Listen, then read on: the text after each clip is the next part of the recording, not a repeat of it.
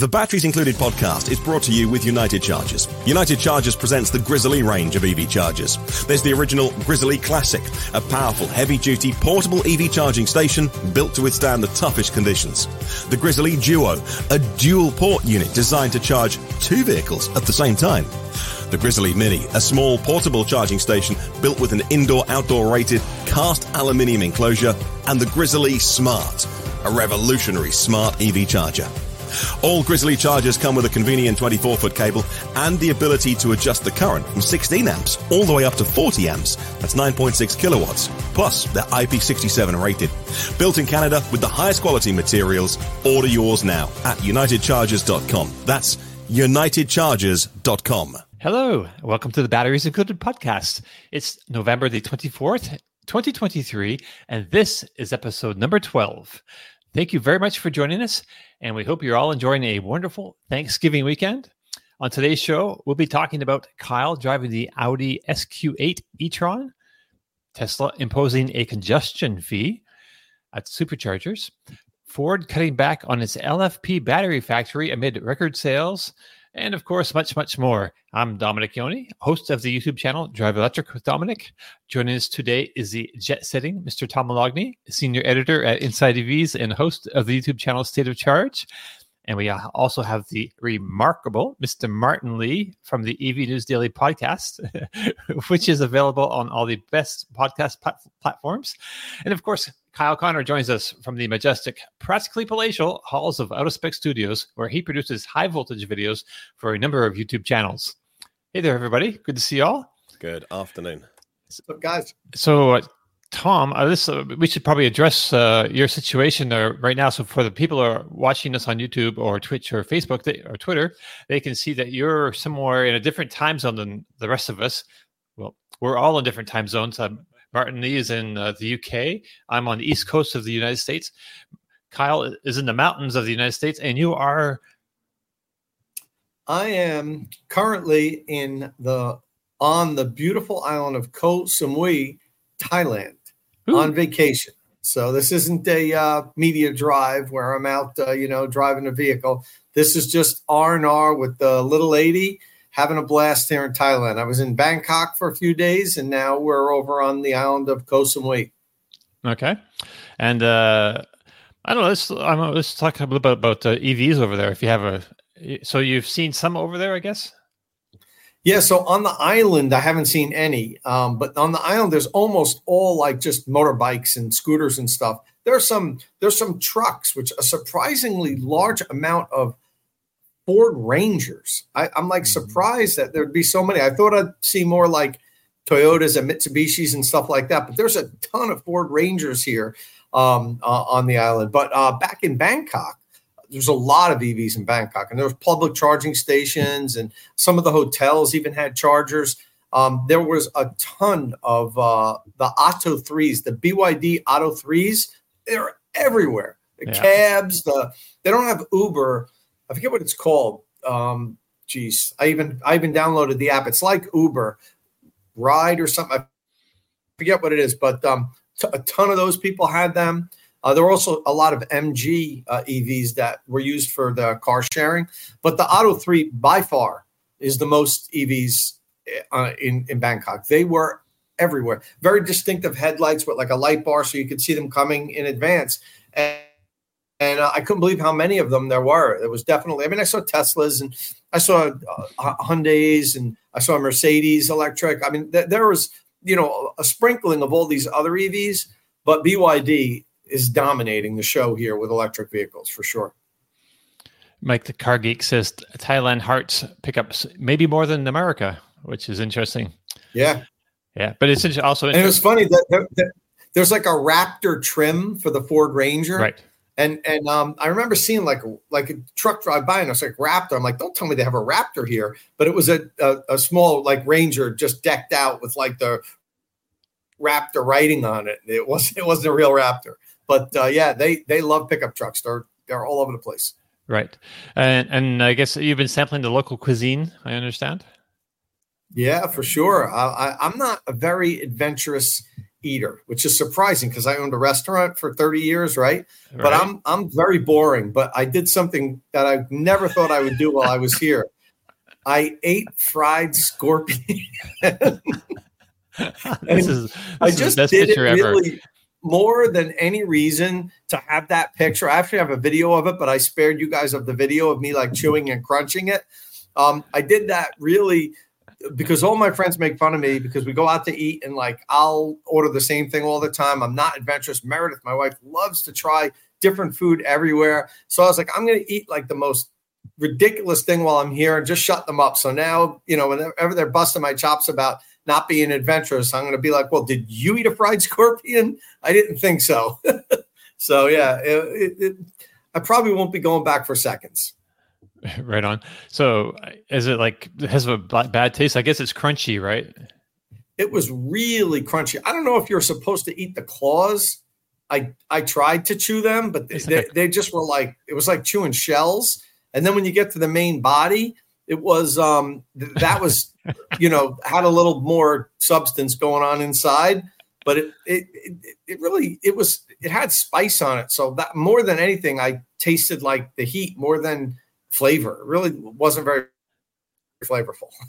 right. Well, well, Kyle looks like he's very jealous of your situation down there.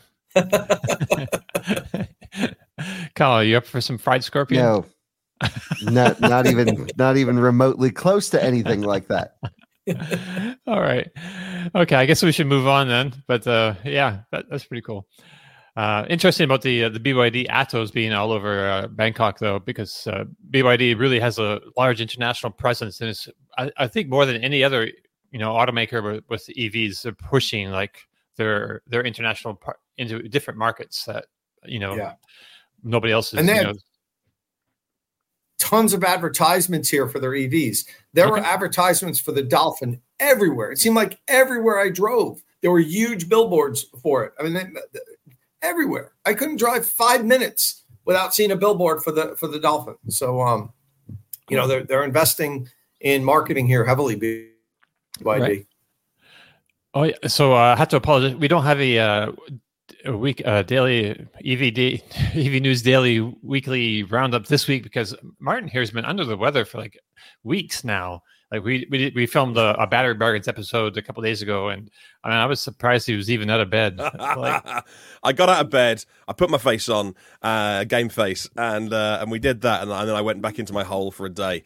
Yeah, I uh, the the COVID tests keep saying negative, but um, it's uh, hey, it's absolutely textbook and it's wiped me out. If I sit still in one place, I, am fine. If I try and move around, um, and this is what I'm telling my wife, if I try mm-hmm. and tidy up after the children, clean the house, cook dinner, I can't manage any of that. So I just best sit down and until I'm better.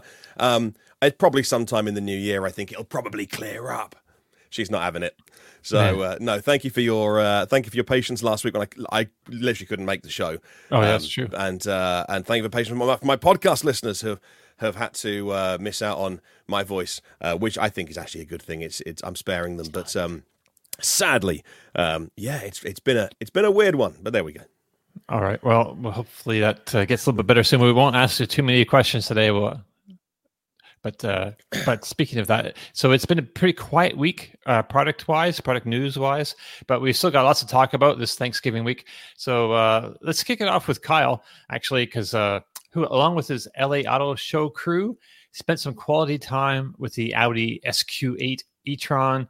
And so we'd like to hear about that a little bit. So we've heard a fair amount about the original e-tron, which is now a, like a pretty good deal on the used market, as we've discovered, as well as the new Q8 e-tron uh, as it has been renamed. So, but the SQ8 e-tron uh, is the performance version.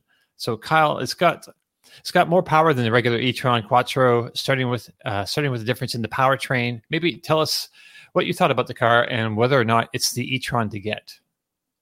Um, well, maybe we should go back in time. So sure, I am an e-tron fan, but because they they don't so the e-tron thing is they look terrible on paper until you drive one and you're like oh this is really nice and comfortable and feels like a bank vault and is super high quality. And i own an e-tron. We have one. We have a, a first generation standard uh, you know big battery but no e-tron s in 2021, I think it was, Audi launched on the original e-tron platform the e-tron S. And the e-tron S was same battery, but with the little wide fenders, which make it look incredible. These awesome wheels, big brakes, like all the things you would want, and a tri-motor system. I actually think it launched before Model S Plaid or Model X Plaid launched. So I don't know if it was the first tri-motor mass production EV, but definitely from a German automaker. I think it's the first and really only at the moment. And so it was like a really unique thing. They, you know, Audi basically said, okay, we've designed this platform, we've designed this chassis, let's do something special. And they put a three motor system in it. And I was blown away when I had the chance to drive this car in Italy on the rally roads, the original, like, you know, Group B rally roads of Italy. And I'm like full sideways in this e Tron with the three motor torque vectoring stuff. I'm like, this is so cool. Um, and yeah, it, it, was never fast in a straight line, but what really had the magic of that car was the crazy torque vectoring stuff. And so, okay, I loved it, had fun, made a video, and that was it. It's not like the Audi US guys. They never put them in the review fleets. There was never an opportunity to drive it in the US. So I never drove one here. I only drove one in Europe. In um, the I'm trying to think now. So now fast forward, Audi launched the Q8 e-tron earlier this year, which is the mid-cycle refresh of the car. They've branded it as Q8 rather than just e-tron to signify this is their their top level luxury offering in the electric space. And they didn't really change much for the car on a styling perspective, just a little bit different grill up front, tiny little changes to the rear diffuser, stuff like that. But it had a 20 kilowatt hour larger battery pack usable uh, and a little bit more efficient motors, they claimed, and some other things.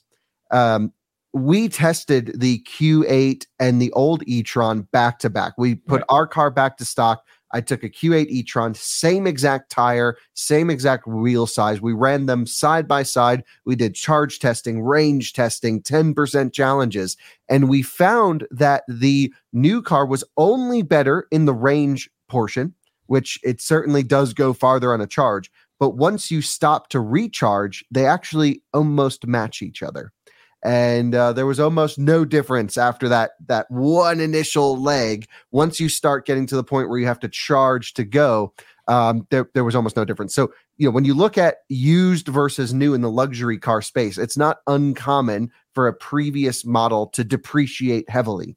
Um, I don't know if there's a better example of what's going on with the e-tron right now, which is the previous model almost matches everything the new one can do, except for that initial big range. It's even more efficient. The old one we tested side by side, even though Audi claims the new one's more efficient. Not in not in our testing. It's I guess near as makes no difference. We can say um, it's pretty amazing that the old one for thirty thousand dollars has gives you the same experience as the new one which in the luxury car space usually that's like the previous model or a pre you know major change and so here it's like okay no reason to buy a new one just buy a used one and you know stop at a charger one extra time and put $60,000 in your pocket. That seems like a reasonable trade off.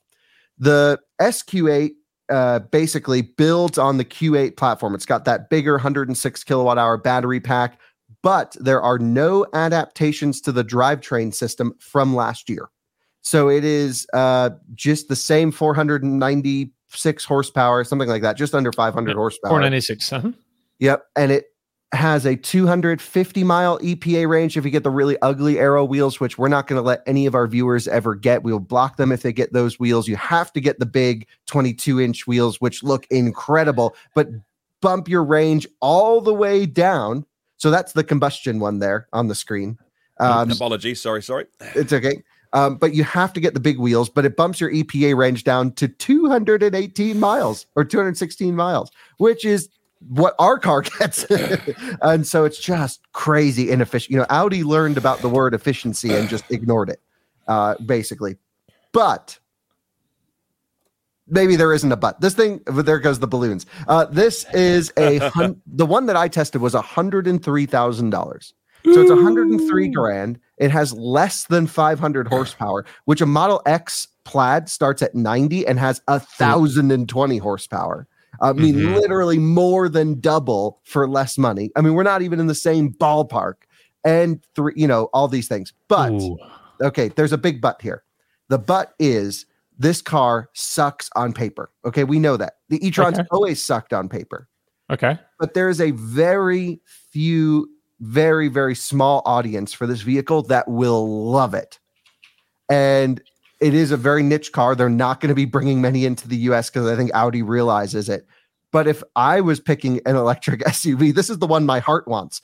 Because even though you don't get the outright acceleration, the handling, the tri-motor control, the way it does the torque vectoring, the way the brake pedal feels, the bank vaultness of the chassis, the sound system rips, the way that this package comes together is incredible.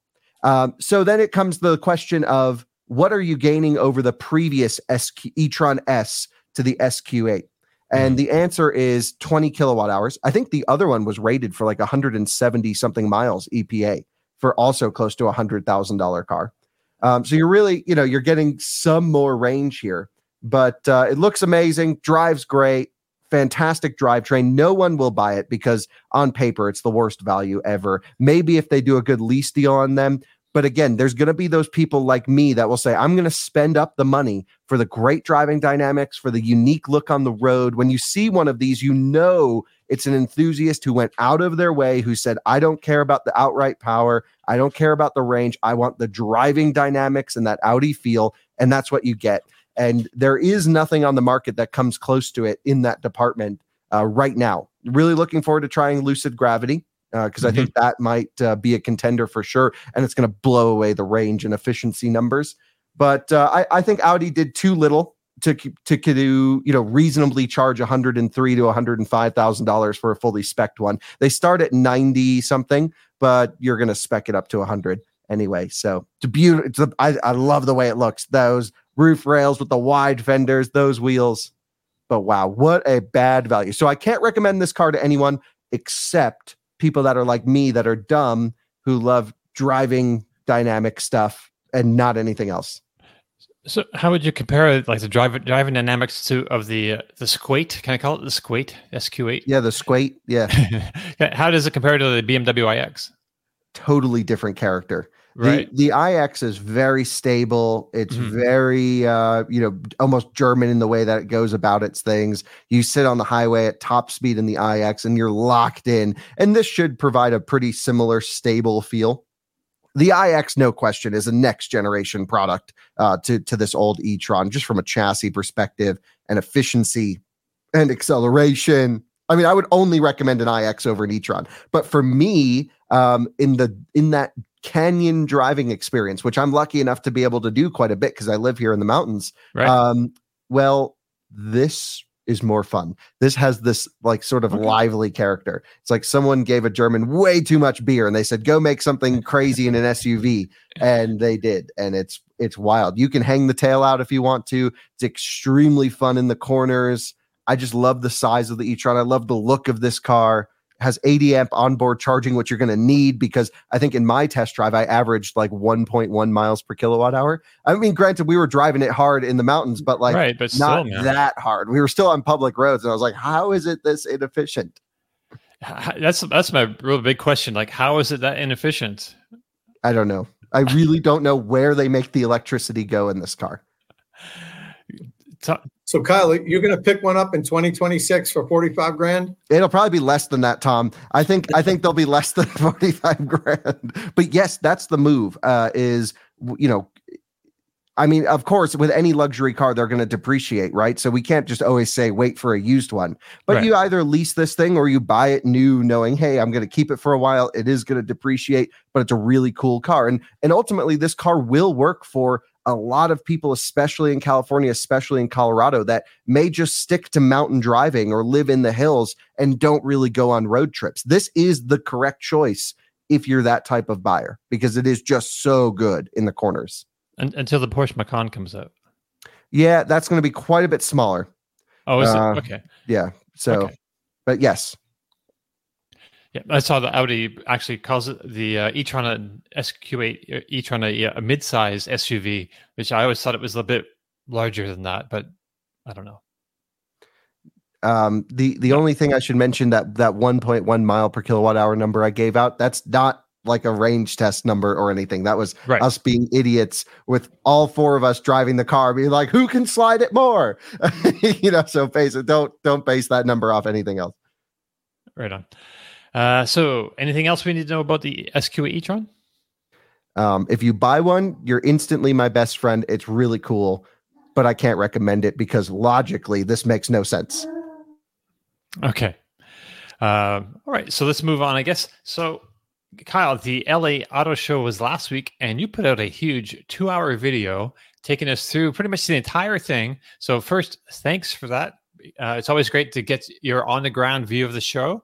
Uh, not everybody can get out there, and just there's something about walking and doing like the walkthroughs like that. It's a little different from like seeing like a like a 30 second video, you know, focused on one particular booth. You don't really get a sense of what's going on around everything, and it's kind of nice to have that. So, I know I really appreciate your videos, those walkthroughs. So, Thank we, you. we talked.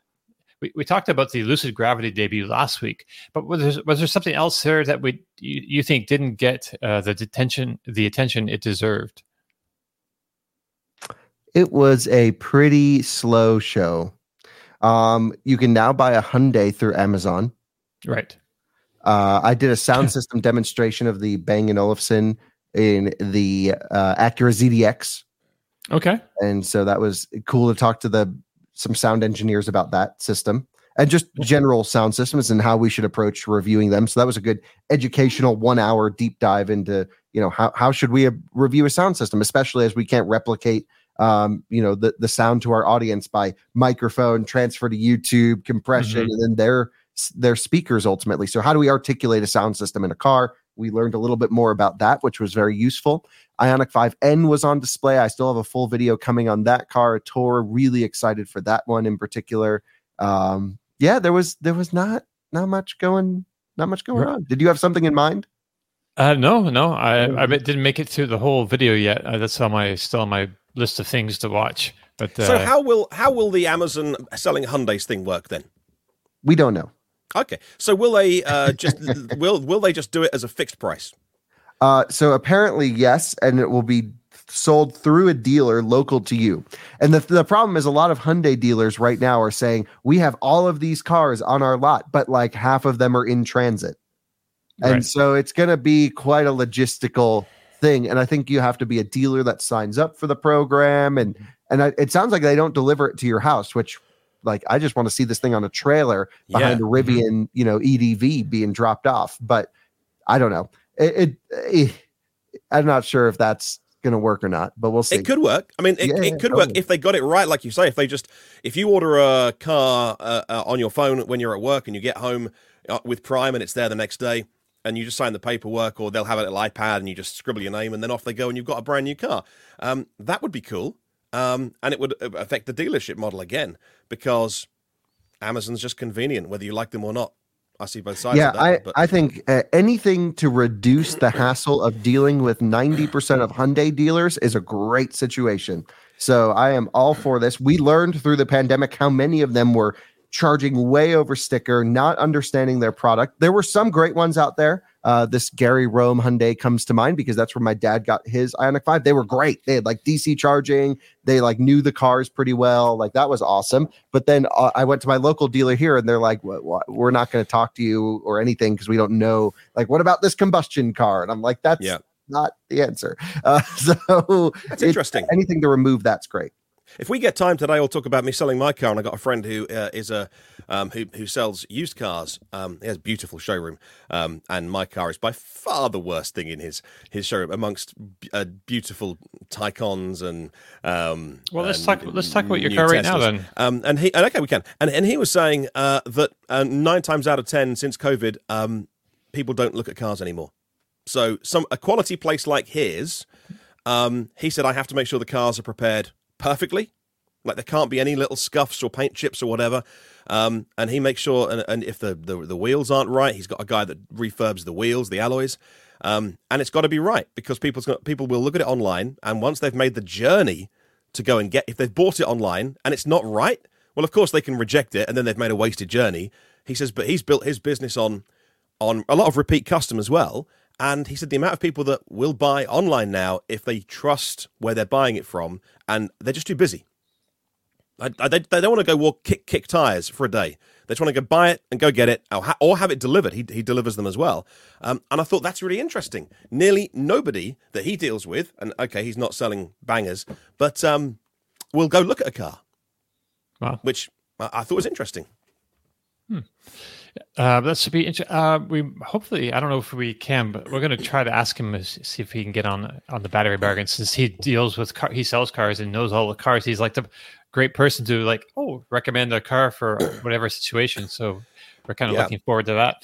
Well, you guys know you, you guys know Richard. He lives about twenty minutes away from me. He's been selling Teslas forever, but then he sort of expanded out, and um, uh, he came over. He actually flew over when Kyle, when you put on your um, test drive day almost two years ago now, and you got all the car makers together, and you got all the vehicles that nobody had driven yet in one place. He he flew out to the states to do that, um, and he couldn't wait to meet you. And um, he's got a great YouTube channel as well. Um, so you guys know him. He's a legend.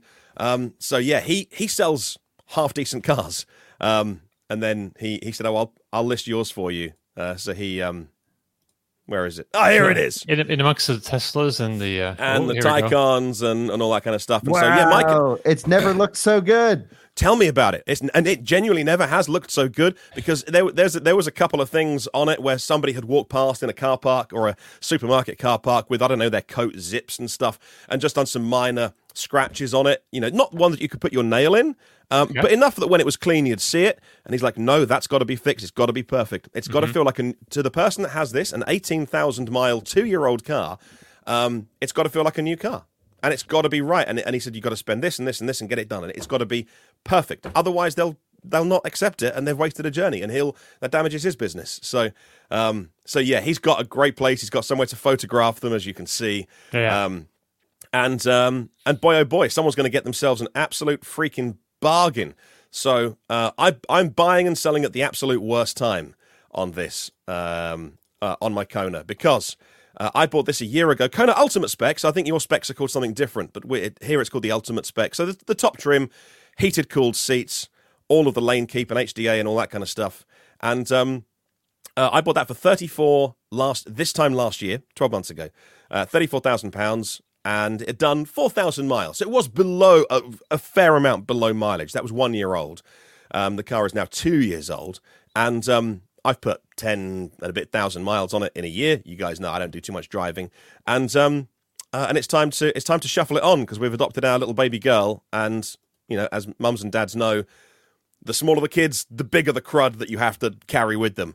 And that's the only thing. So if someone was looking at this and thinking, oh, I got, you know, I got two babies, I don't buy a Kona. Um, I mean, pl- please buy my car, but no, please don't. Don't buy this car because uh, It's it's, too just, it's not, it's just, it's the, the, the, the, the boot is just too small. Um, and, I, and that's, it's the biggest thing they've changed in the new third gen Kona. And if you haven't seen one of those yet, um, uh, my friend uh, Nick, Evie Nick, has done a great review video comparing this one and the new Kona. Go check out his channel on YouTube. And um, the biggest thing is the is the is the is the, the cargo space. So much bigger, and they've really fixed the Kona. Um, but otherwise, yeah. So fair market value. Not even the cheapest Kona on Auto Trader. Fair market value for this twenty two thousand. Mm. So I've taken a twelve thousand pound hit. It's cost me a thousand pounds a month, even before insurance and running costs, Wow. in depreciation on a a- small, a compact uh, family car. Um, no wonder I'm ill. Oh my god, I'm I'm coping with that. So um, I mean, it has. It stings. It really stings. Um, but yeah, actually, I must sign out because there's a picture of my little boy on there, which is he's he's my profile picture. Uh, I must I must get Richard to sign out of my Blue Link account. right? Um, but yeah, like the Blue Link stuff on the Kona is pretty good, and um, uh, it you know it's uh, you know it's not a Tesla app, but even then it does, does stuff like that won't do, like all the trip data and all the analysis and what have you. So yeah, the Kona Ultimate Spec is brilliant. Had this fitted as well because that's the one thing that you need. I think is if you're driving around and someone's an idiot. Um, Is it dash want- cam? yeah, you want front and you want front and rear facing dash cam if you can, but obviously all properly installed because I don't like the little ones that you just you know get off Amazon and stick on. Um, so all all properly plumbed in um, with uh, you know with the electrics and stuff. Just because I think you, you, if you're not driving a Tesla and you haven't got all those cameras, you just need it these days to avoid an argument with someone if they're stupid.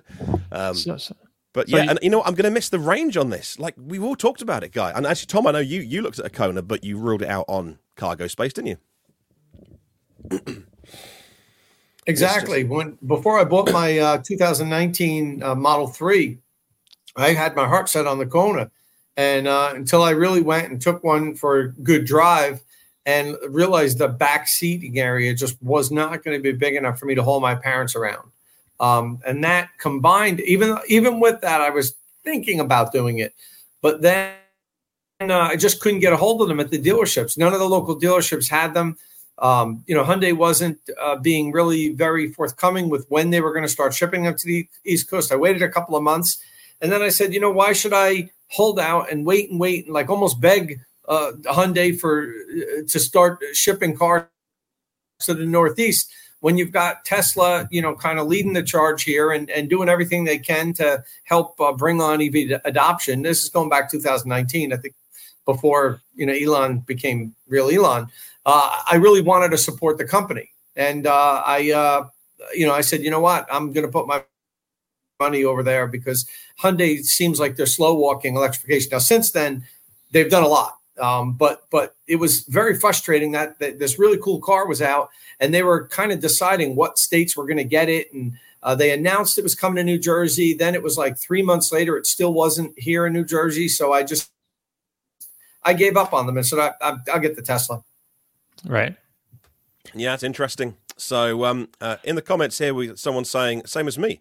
Um, Cord says, "I want to see a new car or drive it or a different one to compare it." Yeah, I'd have thought that's a, a common experience. I know a lot of people use videos like the ones Kyle and Tom make and and use that for consumer research, then make their decision and and purchase. But um, I guess I'm kind of old fashioned. I want to drive them, but also I hate you know I hate being hassled and. And, and, and feeling like I'm getting done out of a deal or something. So um, I understand why the direct sales thing works really well, and lots of people do it. So if you're going to sell your Kona on, do you have you decided what you're going to replace it with? Well, if only, only if only we had a spin-off show that happens every Monday or Tuesday called Battery Bargains, that our viewers could help me choose my next car. If only Maybe we, had should do that. Maybe we should do that. Um, I, by the way, I asked Richard. I said, "What should I get?" And he said, "You do a podcast about electric vehicles, and you've never full-time owned a Tesla. You've got to just have one for a year." And Carl says it as well. Um, have one for a year, get it, and then just and then you can tick it. Uh, he said, "So you should do that, but you should buy." And he said, "You should buy an e-tron." really? Yes, that's what he said. I said, "Look, I've got two small people that mush yogurt into the back seat if if, they, if you're not watching them." And he said, "Well, yes, it's got nice leather in the back, and that might break your heart a little bit. And and the, um, you know, the the Tesla seats will wipe off fine, and it's robust, and it's just a working vehicle." He said, "So get go get yourself, um, you know, a year old standard range or long range with the new big 79 kilowatt hour pack or, or whatever." But uh, he said, "But if I were you." On a budget of thirty, uh, which is my new budget, by the way, um, he said, uh, "Go buy a used e-tron." That's two. That's two years old. He said you get an e-tron for thirty grand, and, and, and you'll feel like he said the phrase was you'll feel like a king. And I'm like, my friend, you sell used cars for a living because you've sold it to me. Um, but it's true. I, I think he sold it to me too. Actually, You will feel like a, you will feel like a king driving the e-tron. Um, so I don't know what to get next, but yeah, uh, maybe the viewers can chip in and help me out. Um, two small people, rarely road trip. I don't care about doing 300 miles without stopping. I need to stop every hour and a half anyway. Um, and so. Uh, and I, and I've never and I've never full time owned a Tesla. I've only ever had them on loan and, and for review cars and and what have you. So yeah, maybe I maybe I should do that for a year. Six it's months. kind of it's kind of important for you. I, I think like Kyle also often says, you know, journalists in this space they have to, you know, at least drive. I was reading something the other day. This this uh, automotive journalist who, you know, I don't know how where they've been for. They've been, you know, writing and been a journalist for many years, and just a couple weeks ago drove a Tesla for the first time. It's like how how is this possible? You know, especially you know, it's a very high profile person. I'm not going to say any names or anything, but I was just kind of taken aback. it's like I don't know. No. I People, are didn't. sugge- people are suggesting things already. David says, "What about an iPace?" I don't want to get Ooh. into it now because it becomes battery bargains. Right, Uh, right. We'll, we'll, we'll do the whole show. Um, Yeah. But yeah, that that exactly. You're thinking the right. You're on the right lines. Thirty grand, couple of years old, uh, exceptional value because EV values have fallen off a cliff here. So Barton, Similar- the the new Kona, the 2024 with the Yeah. third refresh design, Yeah. that charges. I just saw Bjorn's video. Charges at 100 kilowatts now. What? That's better. Yeah. Much better. Yeah, yeah, it's significantly faster than the last one, but still can't match the BYD battery Model Y, which just Hmm. like rips charging to 100. That's the Really? one. If you're going to get a Tesla, I think you just just get a BYD battery Model Y um, because it's slightly less capacity than the CATL one. However, um, the charging performance is insane. It sits at 170 kilowatts to like 50%, and it's still doing like 35 kilowatts at 99. Like it just rips What's the- what- 100. What's the deal with your friend Brandon Flasch, uh, who I, I keep seeing like bits, like snippets of him saying, "Oh man, the charge curve on my new Tesla is that a three or a Y?" And he's really complaining about the charge curve. I think that's forty six eighty cells he's got though. What's the latest on him? Yeah, well, and and all of those 4680 Model Ys, which they didn't build that many of relatively, because Mhm. they're now not in production anymore. Uh, so all of the uh, 4680 Model Ys had really poor charging. They would peak and then just die, and uh, it's a really bad charging vehicle. And I've seen some battery chemists say maybe not possible to get better through software with sort of the Gen 1 4680 cell because there's some air gaps and some other things to do with cathodes and anodes and spacing. And I don't really fully understand it as much as I should but basically it sounds like the 4680 battery packs in the Model Ys uh, that's the one to avoid. Don't buy those Right. if you do a lot of high mileage and fast charging on the other hand his degradation seems to be at zero and he has just beat the crap out of that battery so okay Wow. so, there's always trade-offs and, and also fit and finish on, on those uh, Austin Model Y is supposed to be much better as well, I believe. yeah i don't think they build do they build model y in austin still with cybertruck coming I mean, I think they were, yeah, but I think they've stopped long now. range I i think they now stopped. they do Okay. just long I- range maybe not Uh, right off the I'll top of my head, yeah, I I'll be can't. there. I can't see for sure. i'll be there on wednesday so i'll i'm gonna see what what's going on there I can't on. wait to watch that coverage. That's going to be amazing. should be fun Because everyone Oh, just wow. talks about Cy- Cybertruck right now, so it's really hard to get any other information. It's just all Cybertruck all the time, basically. for good for good reason. So, um, so are you, what's your content around Cybertruck, Kyle? Can you do anything live there? Do you have to then watch it and then come out of the area to make stuff? What are you allowed to do at Cybertruck launch? Oh uh you think tesla lets us know things ahead of time Oh, that's a good shout. That's Yeah. a good shout. you know, yeah i It's- have no idea really no idea what to expect uh colton and i are gonna fly over just for the day see what's going on and then come back Uh, there's there's one of the Tesla in kind of influencers who I don't I don't tend to follow the hardcore on both sides of the argument, like the people who want to see the company go down in flames, and also the ones that think Elon is God. Try and I try and stay down the middle. But there was one of those guys who is like a super super super fan, and at one of the most recent events, he got to the front of the line, and they're like, "No, uh, we've uninvited Right. you. Go home." And he talked his way in somehow eventually, but he was like live streaming in tears, being like, "I've been kicked out, and I'm the biggest fan." And then I think some calls were made and they let him in. But I saw that, and I'm like, "Yeah, they're pretty much a law unto themselves." So as long as you get in, and um, we can't wait to hear next week how Cybertruck launch went. That's going to be so cool. yeah I think that was Ryan from the Kilowatts. oh, it's, I think it Oh was no, Galley. was that Ryan? Oh, I feel bad I know now. Ryan got rejected. He had an invitation, and when he showed up that last event, like they're like, "Yeah, we know you have an invitation, but it's been revoked." No, I, And he was just like, I feel bad because Ryan's one of the good guys. Or maybe it was. Maybe Yeah. I, I, I, maybe I'm misremembering. And if, Yeah. if I'm misremembering, then Ryan, I apologize because you, you are, you are definitely one of you are one of the got- good guys out there. He showed up with an or, or he was no, I think it was he was the plus one. There was somebody got invited, Ah, and and they were allowed to take someone, and they were taking him. Uh, it wasn't him and then. when yeah. they, when he com- came to do, they're like, no, no, no, no, no, you're not, you're not, you- you're not allowed. You're not allowed to be a plus one. So All right, no, it wasn't him then. It was it was you might somebody be thinking else. of then. something else. It must somebody else who was like one of the sort of the the guys that retweets Twitter news all the time. Um, and I'm like, oh man, like they, yeah, like these these events are just crazy. But wow, I can't wait to. It's it's a huge a huge amount of interest that I I, I don't know. I ah. we've seen the we've seen the build quality on those Cybertrucks at, at various things, and they've just got to they've got to get it right. No, well, now they've got them in showrooms. There's a bunch of showrooms around the country. They've put uh, examples of, and there was like there was a, a couple weeks ago. Uh, Franz von Holzhausen, the uh, Tesla designer, showed up at a Cars and Coffee in a Cybertruck, and it was like terrible. The build quality, was, everything was, nothing was flush. You know, all the lines, and it made a big splash, and all the sites were carrying, you know, pictures of all these you know mismatched whatever. Uh, but the ones that they've sent out to showrooms, the show, show and showrooms, are all like dead spot on. Everything, all the you know cut lines are all lined up. Uh, there's no big issues with. Uh, yeah, this is the uh, the one that Franz had. You can see it's like not great looking. It's fit fit and finish going on there on the just on the body panels. But yeah, this was uh, writer Daniel Golson, um, and they commissioned him to write a piece. And uh, this is our old our old stomping ground, and um, and these guys got him in to write a piece, and and he he took these pictures, and yeah, they weren't great. So it's going to be. Oh man, that wet wiper is crazy. That's just right. insane. I love it. I love it. The whole the, the whole vehicle's crazy. The big question is who's going to win the free Grizzle E Charger that I'm giving away to the person who guessed the correct amount of Cybertrucks that get delivered to customers this year. We're finally going to have a winner. If you remember, I did it last year, but mm-hmm. none were delivered.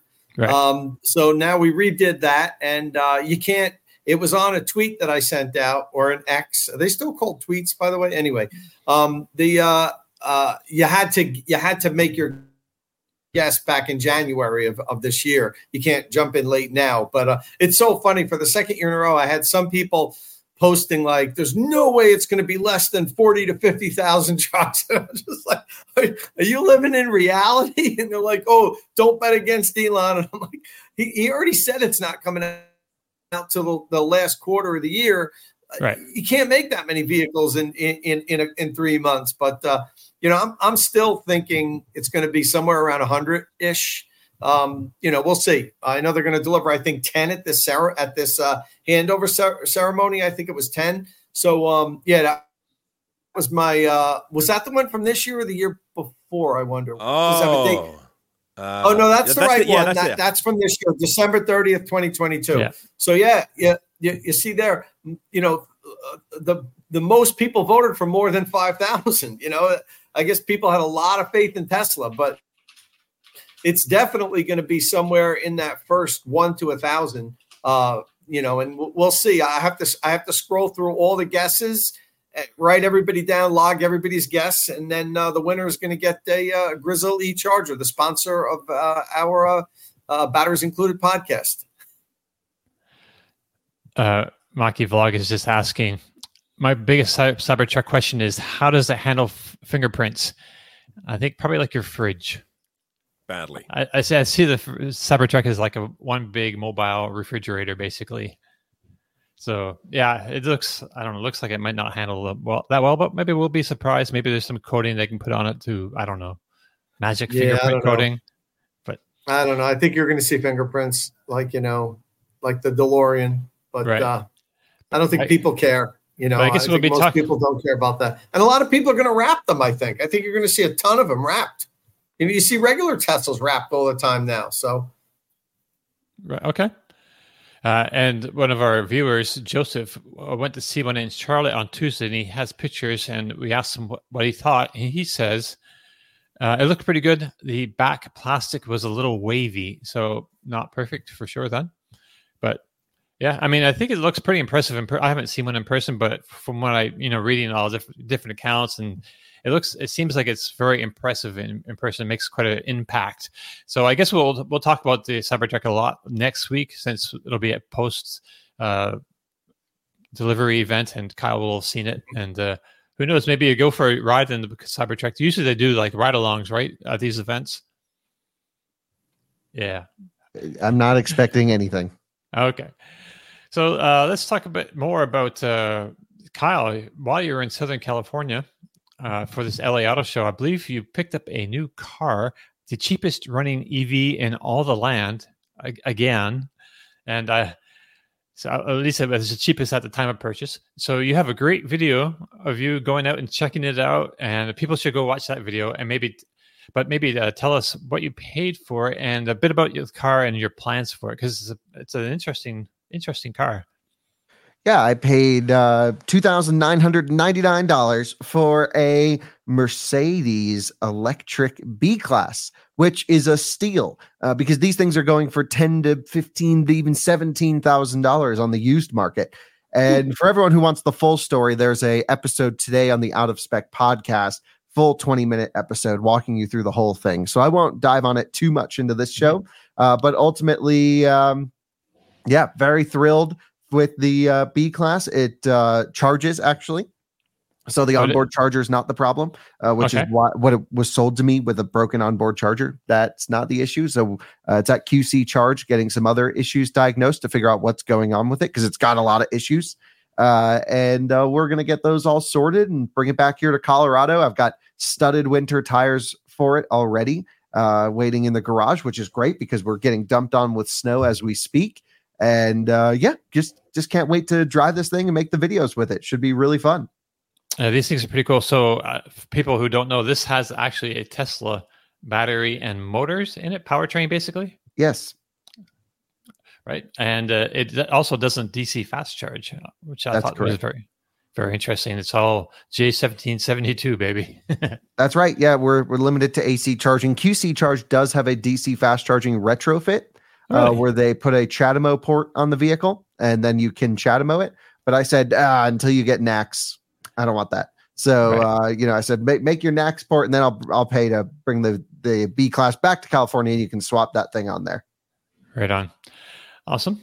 Well, thank you for sharing that. Uh, also, this week you took delivery of some big time EV diagnostic tools.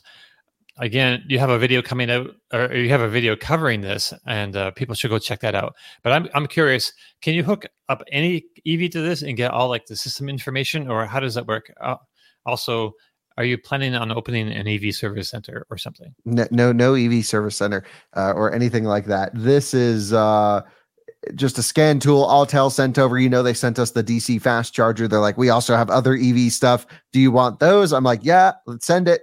And so yeah, it's basically Oh. just say that again, Dominic. Uh, you you just went to the robot for a moment there. Oh, sorry about that. It's- it's okay. Hopefully, I'm okay now.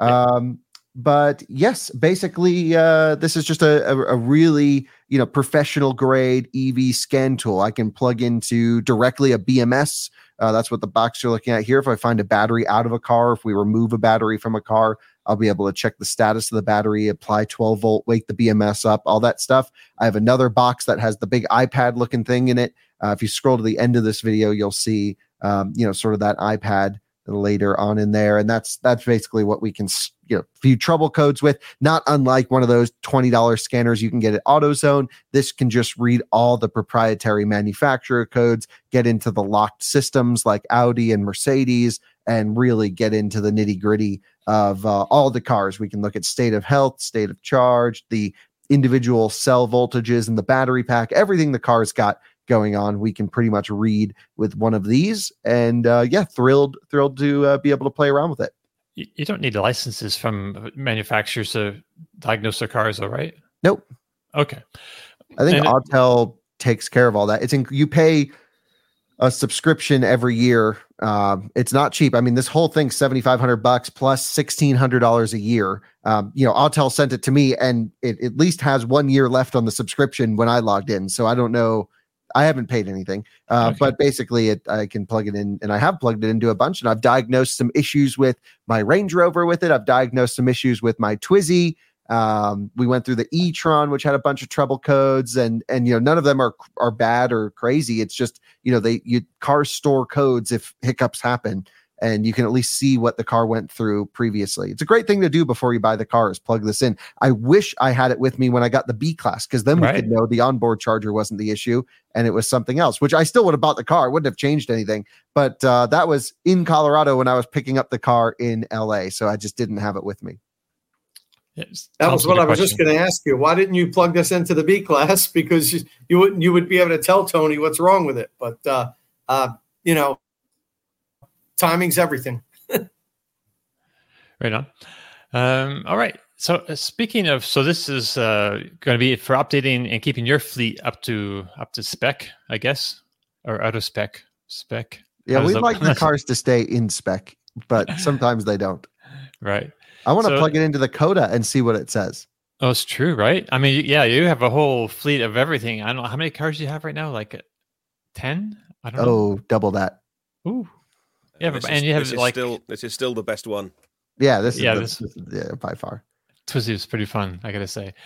Um, yeah. So speaking of fleets, uh, like much of the country north of me, uh, this week we've been uh, you've been doing a winter tire swap on your fleet. Uh, so you are sponsored by Nokian and have access to uh, what many consider the best snow tire available today. But uh, anything you want to say about EV tires for winter? it's just so important to have the the right tires in your car. This bit's not sponsored. I'm not this. It's just our out of spec reviews channel that they sponsor, right. yeah, and they don't have like. Here. Yeah, it's uh, they should sponsor here because that'd be they, great. yeah, we uh, need some sponsors. I just learned, not from Nokian actually, but from a viewer, that the factory winter tire now for Tesla in Norway is uh, Nokian. So that every Tesla is delivered on R5 or 10 EV studded, uh, which is great. So wow. yeah, love it. So basically, um, yeah, I'm a huge Nokian tire fan. I have been my whole life. It's cool to work with companies that I love personally because that's just like the perfect partnership. I would put their tires on my cars anyway, uh, and I have for years before they sponsored us. So it's just great to to have the right uh, you know c- collaboration with them. And uh, yeah, so so all the cars are getting winters and everything. I have the Model S now on uh, Hakkapeliitta R5 EV, which is again that factory Tesla tire in Norway. It's a great tire. I'm going to go actually because we have, I don't know, it's got to be four, five, six inches of snow fresh right now. The plows haven't been through. I'm going to take the Model Ooh. S out and see how it does. So that'll be fun. I That's went out a little timing. bit last night just to slide around and I was like, wow, this is kind of cool. And then on the e-tron, we went hardcore studded uh, winter tires because uh, we actually do get quite a bit of ice here and uh, slushy stuff that freezes. And even last night, it started to rain and then it froze and then we had studded tires on the e-tron. So as cars are like sliding through intersections it feels like we're just on pavement. I mean i could do just full brakes and we stop. And so wow. just amazing. And so i'm a personal huge fan of studded tires. They don't work for everyone in every environment. So we only chose to go studded tires on the e-tron the b class because it's two wheel drive and the Rivian. Those are the three that will have studded tires. Everything else will have non-studded uh, winter tires. And uh, yeah, all all is great. Really love it. And including the Twizy's got its own special tires too, right? The Twizy has snow tires, yes, because we actually took it to a uh, we we built with Nokian last winter, which was really cool, a snow course, uh, driving uh, basically track at Copper Mountain, and right. uh, we built a racetrack in the snow, and so we had the Twizy out there sliding around, which was really fun. Right on. Yeah, the and smart cars on on winters. Oh, everything's ready to go. awesome. Perfect timing with the snow falling today. That's awesome. Um, yeah. All right. So, uh, Tom. So last week we talked a little bit about the ShockFlow EV uh, charger review that was you're going to have coming out, and now that's been posted. Uh, was a bit more that you wanted to tell us about that charger? Yeah. So we talked a little bit about it last week, but now that the video is up, I figure we could talk, you know, a little bit more fully about what went on. Uh, you know, it, uh, it's it's an interesting unit in, in, that it passed all the the say torture tests that I do. I did a submersion test because it's IP67 rated. It didn't have any water intrusion. I did the extreme heat test, baked the thing up to like 165, 170 degrees. It continued charging. I did the deep freeze test on the cables. The cable actually performed pretty well for for a, cable that I, I didn't think had a really really good rubberized jacket. It did well, and it got an extra point for that. I passed the, the connector drop test, even the unit drop test. When these small portable units, I dropped them also to see if I can get them to to, to break with five drops, and uh, so passed all the tests. But uh, it, it, and actually when the we added the numbers up on my charger rater, which is just like a point based system. Uh, it doesn't really account for a lot of things. It's just one metric that I use when I when I when I rate them. It actually scored well, um, but uh, overall, I can't recommend it. Um, and for a couple of reasons. Number one, it's not safety certified. That in itself can can lead me to say I can't recommend this item, even though the thing might seem well, it might seem to perform well. If it's not safety certified, we don't know what's going on inside. That's number one. Number two, so it has two cables. It has the the 20 foot cable that the connector is attached to, and it has a little 14 inch uh, dongle that you plug into the NEMA 1450 outlet. It comes with a NEMA 1450 outlet.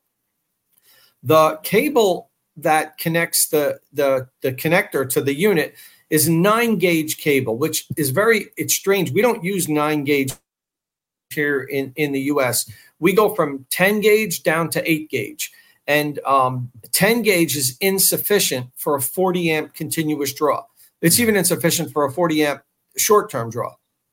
So you have to use eight gauge wire. So when I saw this thing had nine gauge wire, which honestly I've never seen before on a charger. I looked up the specs and I, it's available in China. Very few places use it, but they do use it in China. And it would barely meet the NEC code for a 40 amp unit. So I said, okay, I'm not going to really criticize it much for the for, for the nine gauge cable. It, it's it's not what I would like to see, but it's barely it's on that cusp. It, it, it would pass. But what I forgot to check, and this is on me, even you know, the, the I make mistakes like everybody. I didn't check that 14 inch dongle because I assumed it was the same wire gauge as the long 20 foot cable.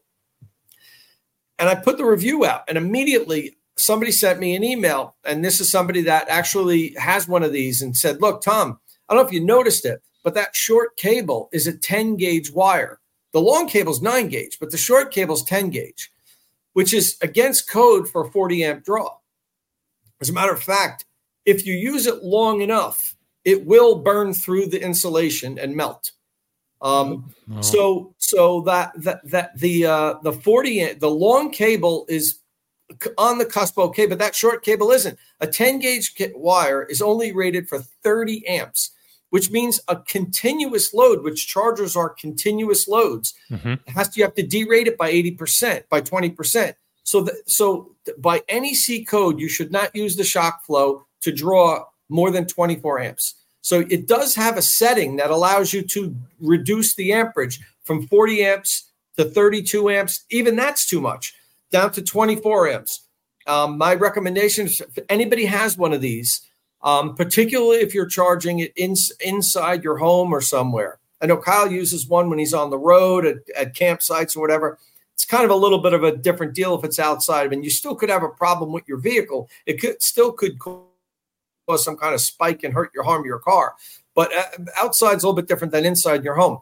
Do not set this for more than 24 amps. If you're using it inside your home, it simply is not rated for it. And if you go by NEC code, um, after I think four or five hours, the the the insulation around the wires will reach I think it's 174, 175 degrees, a melting point for the insulation. So um, it's just an unsafe unit, and that's part of why I'm such a uh, um, you know, uh, I don't know what the right word is. I can't think of it right right stickler? now, but stickler? I'm such a stickler for for for buying safety certified chargers because you just don't know what's going on inside. They seem like they're they seem well. Like this, even I use this for three weeks, and I'm like, this is pretty good. You know, passed all my tests, charges everything fine. Seems like it's well made. But unless you have a, a established body that that scrutinizes every little connection on the inside, if it's welded, if it's you know uh, whatever. You don't know what's happening. And, you know, we all buy these great EVs that cost a lot of money and then we want to cheap out when it comes to charging them. Um, you know, I'm still, you know, if, if if you really need a portable charger, a portable EVSE, buy the J Plus booster. The thing is rock solid. If you, is it going to cost you a few hundred dollars more? Absolutely. You know, it's going to cost you as many as more than two of these. But you know what? That thing is durable. It's it's it's it, it's made super well. It's been tested. Um, you could. I drove over my, the one in, in, my house with my Lightning and my Rivian back to back. Eight. 6,600 pound vehicle, 8,000 pound vehicle back to back. And it didn't, it gave it a couple scratches, you know. So um, please, you know, don't, don't try to, don't have a race to the, but yeah, there's the J plus booster. If you're watching us on, um, on YouTube, uh, it's it's just such a well-made uh, portable unit. If you need a good portable charger, buy one of these because I'm telling you, the more and more I test these budget chargers that we see on Amazon, uh, they're, they're almost all of them are just garbage and they're unsafe. So, um, you know, that's my advice. Um, the ShockFlow is is not a recommended charger. I can't um, stress enough that it is unsafe and you could have a fire if you use it. I want to blow mine up now. I got to find a Hummer EV and just let that sucker ride for as long as possible. Ooh, oh my god, uh, That's a great it- video. That's a great. That's, Absolutely. Well, Great I, let, if it really is going to catch on fire, let's catch it on fire. I guess. I- Well, that, that it's a it's a 10 gauge wire, Kyle, from the unit to the plug. And you know, do some research online. Talk to like you know electrical engineers or whatever, and say, look, I want to I want to run 40 amps through a 10 gauge wire for eight continuous hours. Or with a Hummer, geez, if you drive that thing down to nothing and you pull 40 amps, you could charge for more than a day. You know, Yeah, um, that's what I'm and, going to uh, do. I'm going to find a yeah, really you know- warm day. I'm going to Yeah. leave it in the sun, and I'm going to let Yeah. that sucker go. Yeah. So- and you So, know, uh, and, and and and you know, it's very affordable. That's the the the the tough thing about this is the uh, the temptation is they're super cheap. You know, Right. it's two hundred and seventy nine dollars now. You know, the J plus booster costs twice that. Um, so people go online and they're like, oh, and here's another thing that really bothered me about it. Like they talk a lot about safety. And I hate this when these when these um, vehicles do that. This when um, when these companies talk all about safety, and you, you look at the Amazon ad and it talks safety, safety, safety, safe charging, and then it says um, it doesn't say safety certified, but it says uh, safety tested or something like that, and then it shows an FCC stamp next to it, and it looks like a, a safety certification stamp. Uh, and I bet mo- most of the, I bet most of you guys, do, do you guys know what FCC stamp certifies?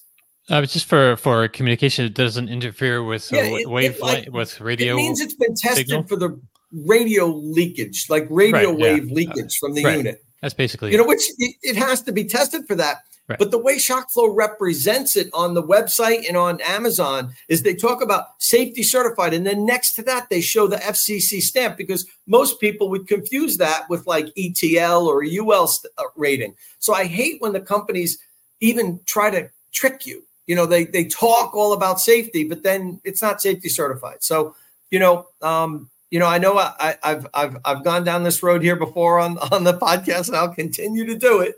Um, just don't buy cheap charging equipment, please. Buy good uh, quality, safety certified equipment. It's going to cost you a few more dollars.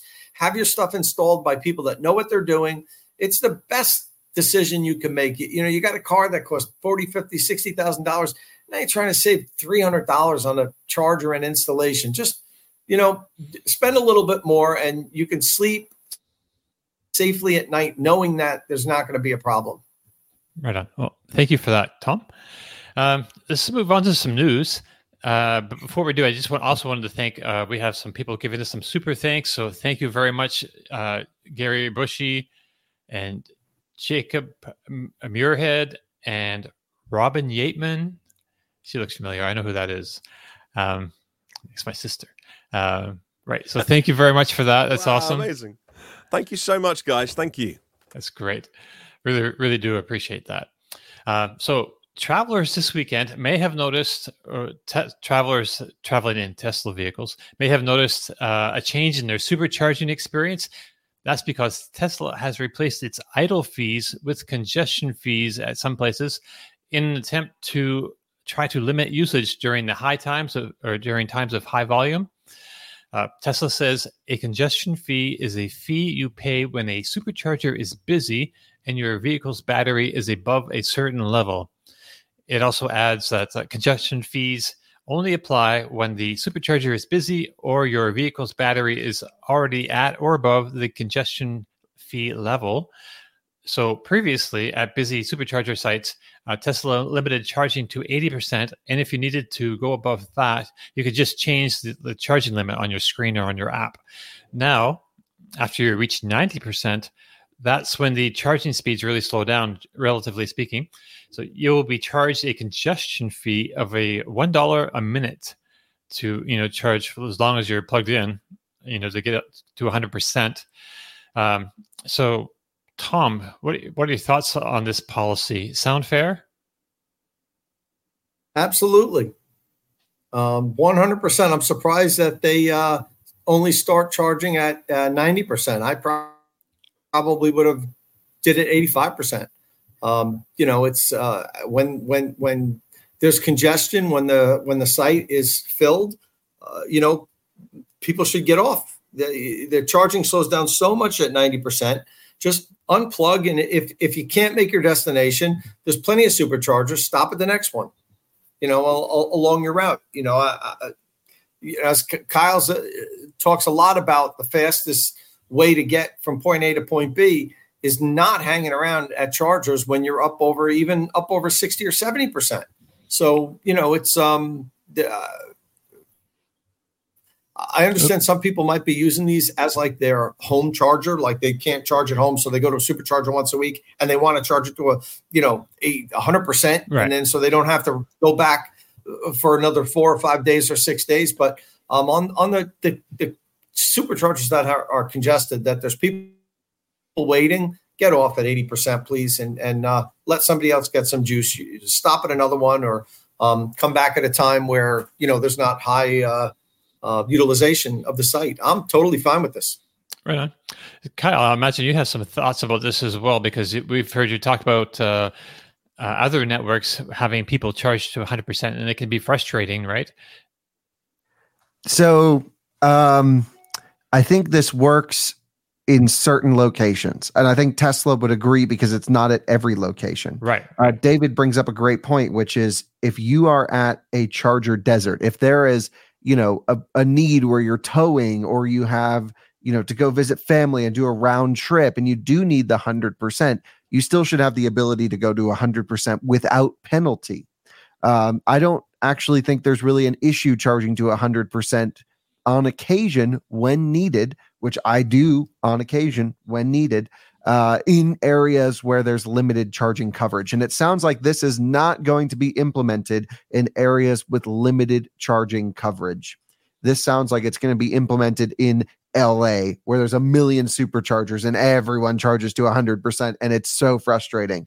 So um, the thing with Tesla is we don't get the exposure to how many drivers are full charging their vehicles because um, uh, we don't see their their state of charge displayed like we do at EA. So when you roll up to an EA site, I know there's going to be an ID4 at 98% by the time I get there because I can see it on the screen and you know all of these things. With Tesla, you have no idea if the guy next to you is right at the top or at the bottom. The only indication would be a to look at their screen if you can peek into their car, which I don't typically recommend doing, or the little green light on the charge port will fat flash really fast if it's onboarding a lot of energy, if it's dead, and it will really slow down as they get close to 100%. So, in areas, you know, I want to start with the negatives here. It sounds like it's only going to be implemented at sites where there is a congestion issue, with there's plenty of uh, other chargers in every direction that you could go to as your next stop with that in mind, I love this idea, and I would actually start at 80% charging. I think this is, um, you know, what we've been needing to encourage better user behavior. Francie actually did a great podcast on this yesterday on the Out of Spec podcast. I agreed with her uh, 100% on what she said, which is basically you know you need to drive consumer behavior somehow and battery longevity isn't necessarily it and a few other things so um you know it's it's cost. It's you know right. you start charging a dollar a minute you're good to go. The the big uh, question mark is is this a fair way to do it? Uh, is it a dollar a minute? Is that the fair way? Because every tesla charges differently above 90% so in essence it's going to cost someone who bought a brand new Model 3 LFP a lot less money to get to 100% than someone that bought the previous generation, perhaps used, uh, you know, Model S 85 that might take a whole 30 to 40 minutes or even an hour to complete at 100% from 90. And so, is the dollar per minute thing fair? Should they raise the price per kilowatt hour uh, to you know 50% higher or 100%? I'm not sure because ultimately people will need to charge to 100% or at least feel like they need to in certain cases. And also, LFP battery packs from Tesla require a 100% charge once a week. And right. if this is your main charging location, now it's going to cost you an extra. We can do the math and maybe even a video on it. It might cost you an extra you know $50 a month to full mm. charge that thing once a week uh, right. and so you know we don't know exactly how this is all going to play out my feeling i would rather see a higher kilowatt hour price rather than a per minute fee imposed um, but that's just me uh, either way i think this is going to encourage better user behavior at chargers Right, and th- this will be on top of the whatever you're paying per kilowatt hour as well. I couldn't find actually, you know, in the in the facts, they have a great fact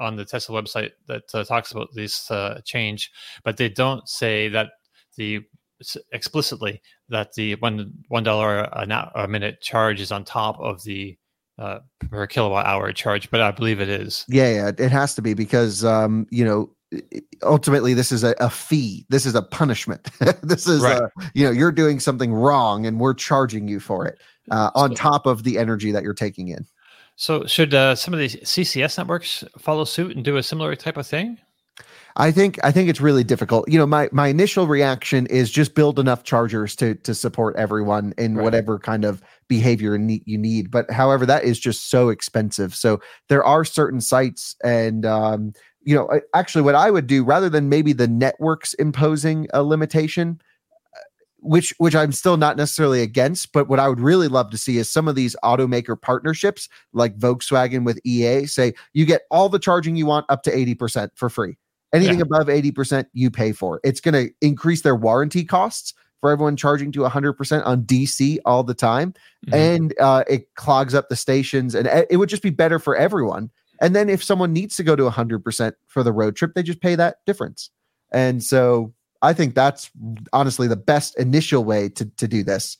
Um, what do you think, Martyn? Would this work in Europe? Uh, there's a few cars floating around with free supercharging, so the congestion fee doesn't apply at 90% for those cars. So if you are absolutely hell bent on going Is to 100, that true? It doesn't like idle fees apply. Idle, idle fees idle fees apply from hundred percent with free supercharging, but if you are grandfathered supercharging, you can go you can run past ninety and get to hundred till you get charged. So wow. if you are hell bent on that, then go get yourself a grandfathered free supercharging um, Tesla. Uh, I don't know how many of those are still around. I know that the Tesla are incentivizing people to get out of those, giving you incentives to get into your next Tesla and and getting them back into to Tesla stock and then, then switching off that feature. So, um, yeah, would it work? Um, yes. Uh, I don't think it's as urgent over here because I still never see queues at superchargers. Not saying it doesn't happen. I don't do a lot of road tripping.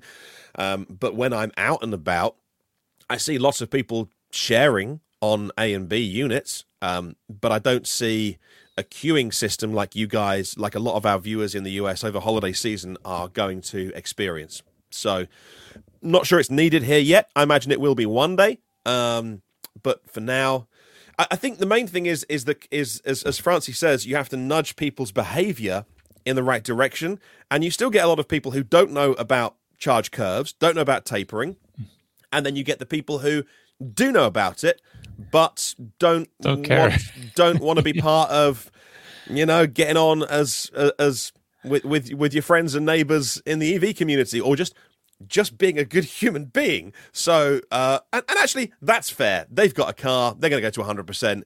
Screw you. Uh, if that's um, that, that's what they want to do, that's what they want to do. So I think it's good that it moves people's behavior towards understanding. Once you're at 80%, 90%, your car charges differently.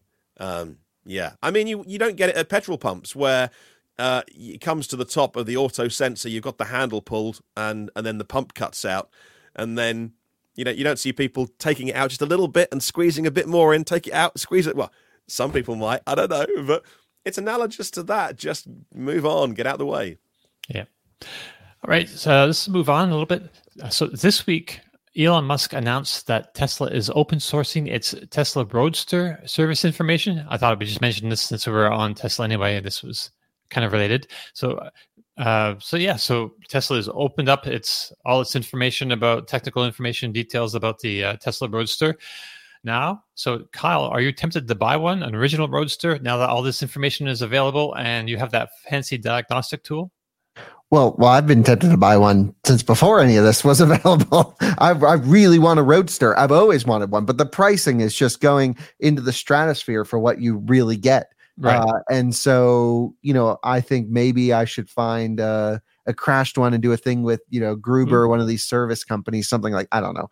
Uh, it's it's a car that's definitely on the list. I'd love to own one day, but it's it's ultimately like not a good car. Like they have really bad thermal limitations and all these things, but it's a really cool car. And I've right. had the chance to drive three or four of them over the years and and oh, really nice. do some miles in them. So I, I'm pretty familiar with it, and it's just so much fun Um, but you just have all these little issues. It's really temperamental. You really got to stay on top of maintenance, which I don't mind. All these things. Um, you got to you know service your PEM every year. All these things, but um, now that it's all available, I'm I'm just so glad Tesla did this. Pretty cool. And um, yeah, props to them for for releasing everything. I know two people with an original Roadster, and I have a theory about why they're open sourcing the details on this vehicle. And actually, one of the guys, uh, lives, uh, he lives across the park from me. He's like a five minute walk. Um, he does garage the Roadster, but he does daily drive the Roadster uh, because he believes life is for living. Um, right. And I think he bought it when it was in the tens of thousands, and, and nobody wanted one, and they weren't very fashionable. Um, and now uh, I said to him, you know, this is well into six figures now. He, and he's like, yeah, this is cool. This is my pension. I'll sell it one day. But um, until then, I'm driving it to the shops, and he's I mean, he, bigger set of kahunas than me. I'd have that thing under, you know, under a blanket. I'd check on it every night. Are you okay under there? Yeah. Owning an asset worth that much money, but wow. Um, so, but I've asked both of those. There is a point to my story. I've asked both of my friends with original roadsters. You guys must be like, you know, people who who frequently fly um, I have friends that frequently fly. They, they have a different phone number to call at the airlines. And when they call that number, the people at the airlines go, Oh, oh, we have a couple of spare seats in first. We'll put you in that one. I said, You must have like a hotline to Tesla. You must call up and be like, I'm one of 20 people in the UK with a right hand drive Tesla Roadster. Then there must be fireworks that go off when you go there. And both, said, both of them have said to me, Tesla want nothing to do with me. I can't get a response. I can't get any information. If they call up for a service center to say I have an original Roadster, we have a question. Um, they said we rely 100% on the community and the community that is um, robust and supports each other. But Tesla want nothing to do with those original Roadsters. They won't take the call. And I was amazed because those these people are there must be 20 or 30 people in this country.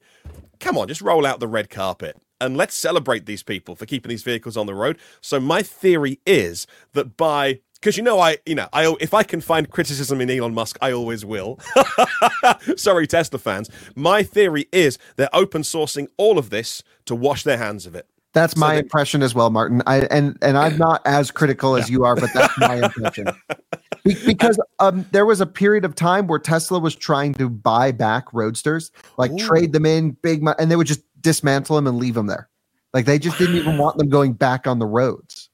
Right. So that's that's rumor. That's what I was told from from some roadster guys is like don't trade in your roadster to Tesla because they will dismantle it and not let it back on the roads. Right. Well, that was for parts, right, Kyle? Weren't they doing that so they had parts? I don't think you because can legally I, I, just, I don't I think don't can do that. Sell a used part. Yeah. No. No.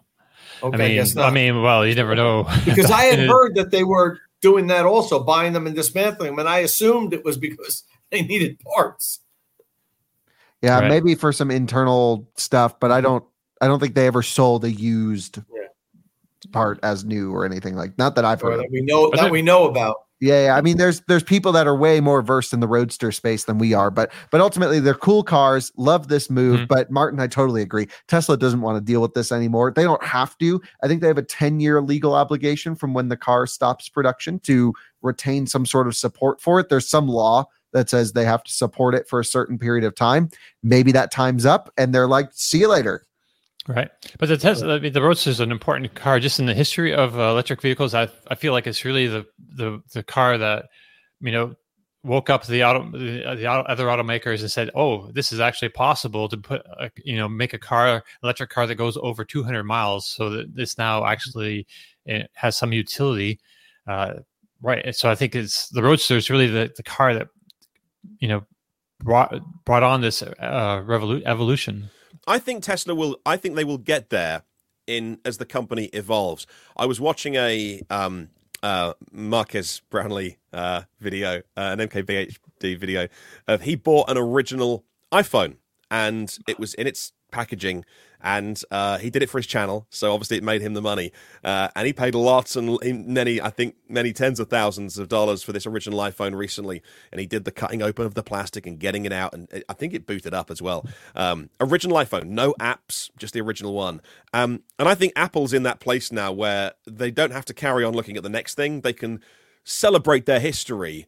Mm-hmm. Um, and I think Tesla will get to that. Maybe it'll be a point when Elon Musk moves on to whatever it is, just social media and rockets and stuff, and there's there's more of a Tim Cookie type CEO, COO running Tesla, which is will happen one day. Elon can't be there forever, and I think at that point, Tesla will evolve as they become bigger and they're making two, three, four, five million cars a year. Where they might put an, an original Roadster on display when you go into the, you know, the Texas Gigafactory and you walk into the reception. They'll have one hanging or they'll have one on a podium. They're not there yet. Tesla are still looking at the next big thing. They're still trying to behave like a scrappy company at times of like, hey, we're the underdog, and and they're in this awkward teenager phase with spots on their face because they're not the scrappy underdog anymore. But they there's a lot of mileage still in being seen as the underdog and uh, and not being one of the establishment old boys uh, from Detroit. So I think that that will happen over time, and then I think they'll embrace their past because the Roadster is so important to the move to e-mobility that uh, we shouldn't just forget about that vehicle. It was it was so important. It was pivotal. Right. It's kind of funny. There was a few different sports cars at that time that didn't quite make it. You know, in the UK, you had the Lightning Project, Lightning GT, which is an awesome looking car with the in-wheel motors. Um, and and in uh, Monaco, we had um, oh shoot, his name's escaping me. He was involved with Formula E. For, I think he's actually you know they have a Formula E team still, but they're not producing cars like they were going to be a, a, you know a small automaker, and they, have sort of backed away from that. But um, yeah, oh man, it's driving me nuts. Uh, anyway, let's move on real quick. So Ford has had a bit of a good news, bad news kind of week. So uh, let's start with the bad. First off, Ford has decided to cut back on its LFP battery plant in Marshall, Michigan. So instead of a 35 gigawatt hour output, it's looking like uh, 20 gigawatt hours. So not half, but close. Uh, now, construction of the plant was shut down two months ago during the recent uh, UAW strike. The new plan allows the company to reduce the number of workers by 32%, and investment for the plant itself has been cut from 3.5 to 2.2 billion. So that's a huge cut there, according to uh, Ford's chief communications officer Mark Truby. Slower than expected demand for electric vehicles was the primary factor in Ford's decision to downsize the Marshall project. Um, he added that if demand grows, the plant could increase in size again. So this this pullback is in addition to uh, the decision several weeks ago to delay production of uh, one of the two Blue Oval SK battery plants in Kentucky as well, also because they say of lower than expected demand. So, Martyn, we're going to look at some sales numbers in a bit, but what's your gut tell you about this decision, especially the LFP? It, this makes sense as part of the move that the established car companies have to do to electric vehicles. If they got it right uh, first off the bat, we'd all be amazed. And there's a few false starts. There's a little bit two steps forward, one step back. Hmm. There's a little bit of, oh, to you, to me. Are we getting the right, you know, oh, let's scale this up a bit. Let's scale it back a bit. And I understand over the last couple of years, I said this on a recent podcast, um, and I quite liked it. So, so I'll say it again. I think the last few years of the EV revolution has been driven by the CTO in the boardroom saying we must do this, we must have batteries and factories, and, and the board went along. I think we're in a period where the CFO is in charge and they're saying, well, hang on a minute, we need to make sure we do this affordably and things are being pulled back. And it's going to find an equilibrium. So this is this is all very natural. There's obviously places that will report this as scaling things back and, and reducing, but it's just finding the right balance of how many cars you make, how many batteries you make, what your investment is over the next 10 years. No one knows the answer. And let's give some of these big car companies a break at how harsh we are on them because they're just trying to get it right. Okay, that's so so reasonable sounding, man. That's sorry like... about that. Makes for a terrible podcast if we don't say something ridiculous. Right. Well, we can talk about Toyota a little bit later. Um, I'm not saying that word till next year. I told you. That's right. Um, so I want to move on because we'll, we'll, get back to this in a second. Um, but I also want to m- mention that. Uh. Oh yeah. So Ford is also easing up on its EV dealer requirements. This is a bit more neutral. I'm not sure if it's good news or bad news, but I thought it was worth mentioning that uh, it's reducing training costs by half and lowering the number of chargers that uh, dealers need to install and also delaying that installation deadline by six months. So uh, some initial enrollment since initial enrollment began a year ago, almost 400 dealers have dropped out of the program, which is a lot. Ford has about 3,000 dealers altogether in the US. So previously, top tier dealers, the certified elite, they call them, they had to install five AC chargers. That's been reduced to three. And the requirement to add a DC fast charger by 2026 has been removed. Uh, the lower tier of dealers were, were required also to uh, install, install five, and that's been changed to two. So, Tom, you've worked extensively with dealers. Uh, do you have some quick thoughts about this? Yeah, so I was actually at the uh, meeting when Ford broke the news to the dealers to their dealer lobby. I was one of I think they only invited about six journalists. Right. Um, and it was an in, it was kind of like an internal meeting. It was their annual dealership like powwow with Ford gets together with the dealers. And I was sitting at the table when Farley and the the Ford staff told the dealers this is what they were going to be doing. And uh, it was interesting because I got to talk to a lot of the dealers, and these weren't just small dealers. The dealerships that come to these meetings are big time dealers. Some of them own like, you know, 24 dealerships, and the the representatives for the dealer union were there and everything. And you know, they were flabbergasted with the how strict the uh, the uh, requirements were going to be. And I knew at the time, and I, am sure Ford knew that that this was going to be an uphill battle. You know, it wasn't that okay. These are going to be the rules, and that's it. Take it or leave it. Ford's being sued from every corner of the country right now over these rules. They're being sued in like every state. Wow. Um, you know, you know, even the states that are more, um, let's say, supportive of electric vehicles. New York State sued the the New York State dealer lobby. I think sued sued uh, sued Ford. So I, I think they're they're kind of at this point realizing that you know that they that I'm not saying at this point realizing they realized all along, but they didn't know how strong the pushback was going to be. It's severe, and to the point where the dealers, as you said, are dropping out of the program. I think in a in a in a in a sign of solidarity to say, look, if we all drop out, they they they have to completely eliminate these the, these restrictions, and and ultimately you know, the biggest thing about this whole all the restrictions eh, aren't even the infrastructure. That's the that's not even the big point here.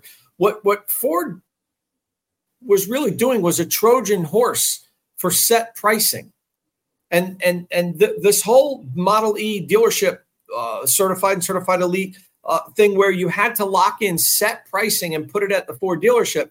The the dealers looked at it as well. You know, many of the dealers looked at it as well. EV sales are such a small percentage of our sales. You know, it doesn't really matter if we if we lock in set pricing. But Ford realized that as the years progress, five years, eight years, ten years, fifteen years from now, th- there might be ninety percent EV sales, and and they would have built this Trojan horse, and now the dealers are locked into set pricing on ninety percent of their vehicles. So that's the big fight here is that the dealerships don't want to lose control over set pricing. And that's why so many of them are fighting Ford and saying, we're, we're going to drop out of this. We want no part of this because they know the long term implications are going to be their ability to charge what they want is going to be removed.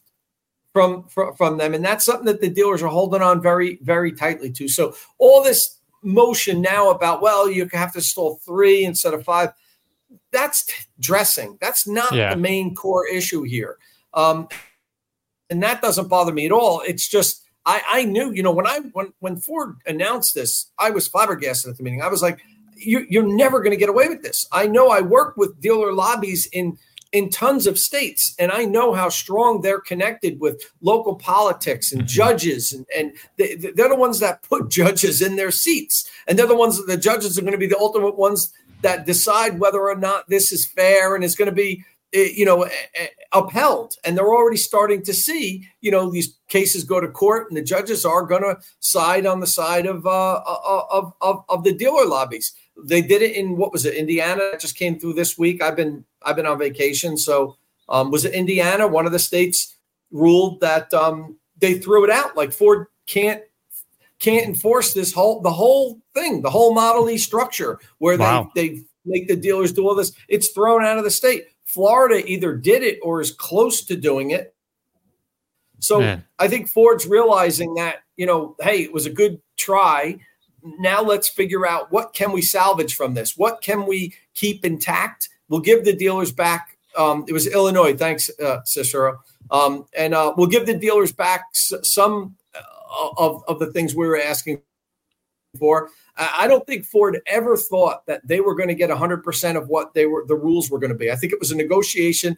They they hit the dealers hard said you're going to spend a million five on infrastructure. You're going to you're going to you're going to have training, continuous training. You're going to lock in set pricing. You're going to do the they they, they threw them a ton of things knowing that when the dust settled in two or three years, they, would be lucky if they got half of what they were asking for. And I think that's it's still at that point where we don't know where this is going to end. I don't right. think we've heard the last of Ford making concessions to this because it's it it was an incredibly bold move that Ford did with this, and and if they were got away with it, it would it would you know revolutionize the way we sell cars in the U.S.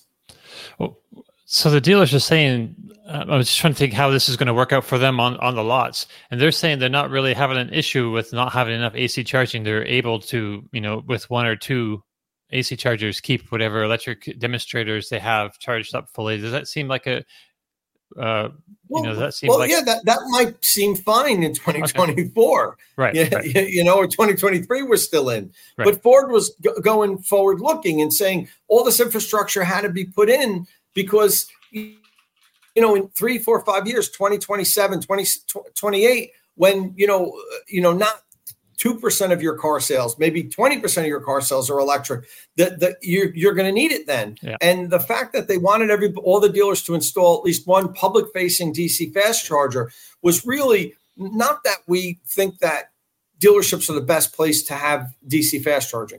It mm-hmm. was just a matter of the fact that I think I forget they said something like 86% of all Americans live within 20 miles of a Ford dealership, something like that, some crazy number like that. And you can imagine if every Ford dealership had a working DC fast charger that was public facing, not that it would be like, you know, Tesla Supercharge Network or Electrify America, or whatever, but it would add to the fact that people knew.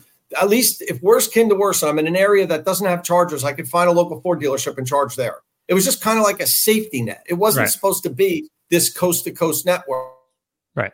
Um, so, you know, I, I, I think it's unfortunate that that part of the puzzle is getting carved out, but it doesn't surprise me because I've I've worked with the dealer unions in like eight different states now, and they rule with an iron fist. They control how cars are sold in the U.S. People don't realize how powerful the dealership unions are. Right. Um, so let's let's talk about uh, the numbers real quick. We we got to go really soon, but I just wanted to mention uh, you you brought this up last night actually in, in our chat.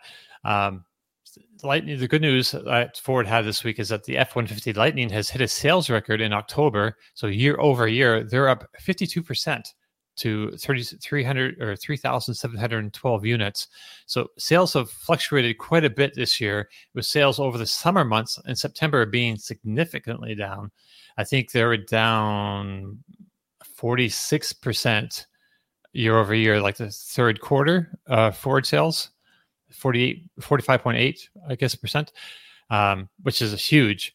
So it's kind of after that big, you know, um, depression in sales, you know, they come roaring back. Like this is these are big numbers in compared. I don't know if you can see the chart on the InsideEVs uh, article about this, uh, Martyn, but you can that kind of shows you vis- visually like the how it was been over the summertime, and then boom, October, everything's huge. I mean, this is after they've made these uh, these decisions to cut back, you know, the battery production here and there. So I'm just kind of wondering now, maybe like the summer after seeing these numbers, they just got cold feet and, and, cut back, and then maybe they're regretting it, uh, or, or maybe they will regret it if if the numbers continue on November and in December, because overall it looks like we're going to match for the year total. We're, we're going to come pretty close to matching last year's total. I think it's like uh, I, I need to check before I say that number, but yeah. Any any thoughts on that, Kyle? I didn't follow your logic. I'm sorry. Oh, I'm just okay. So they've had a record month in October. Yes. If you so if you look at, at the chart we're looking at on the screen, so that red line is like October's the farthest one to the right is Yes. you know October sales like far and above all the red lines preceding it, the, the four months preceding all the whole year, obviously. But um, so it was during those like August or July, September, I think that maybe the uh, decision was made to cut back production because it looked like sales were kind of tanking a bit compared to the the, the year previous.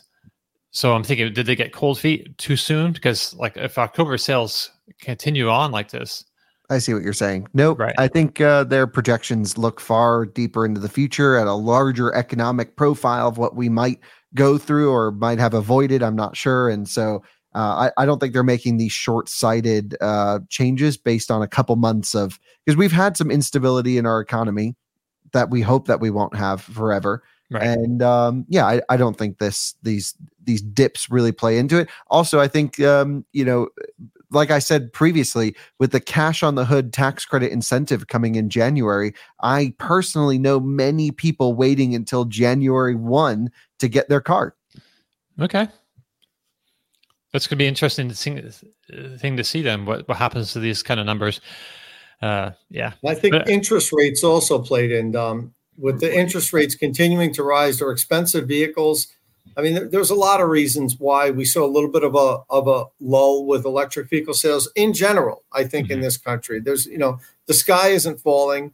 Uh, there's a little bit of a slump for a few months, uh, and there's a there's a number of reasons that contributed to that. But in the end, we're going to sell. We're going to have more EVs sold this year than last year. You know and every year we keep having more. So it, it's not like we're going backwards. You know there, Right. there was a couple of soft months. Uh, hopefully that's going to be corrected now. It seems like it has been for the lightning. We'll, we'll see in november. But um, you know the, the it seemed like every news outlet was reporting how evs were you know the, the it was it was the end. You know we had a couple of months. They're piling up on lots can't get rid of these things nobody wants them you know No. uh, the- yeah. the- the- there's nothing could be further from the truth. We had a couple soft months with EV sales, the hundred percent, but um, Right. that's going to correct itself, and um, you know, we're, we're still going to we're on a record pace. I think we've sold a million EVs in the U.S. already. Um, as of now, or within the next day or two, we're going to hit a million for for 2023. Um, Nice. which I believe that's the earliest we ever hit like a million vehicles in the in a model year. Nice.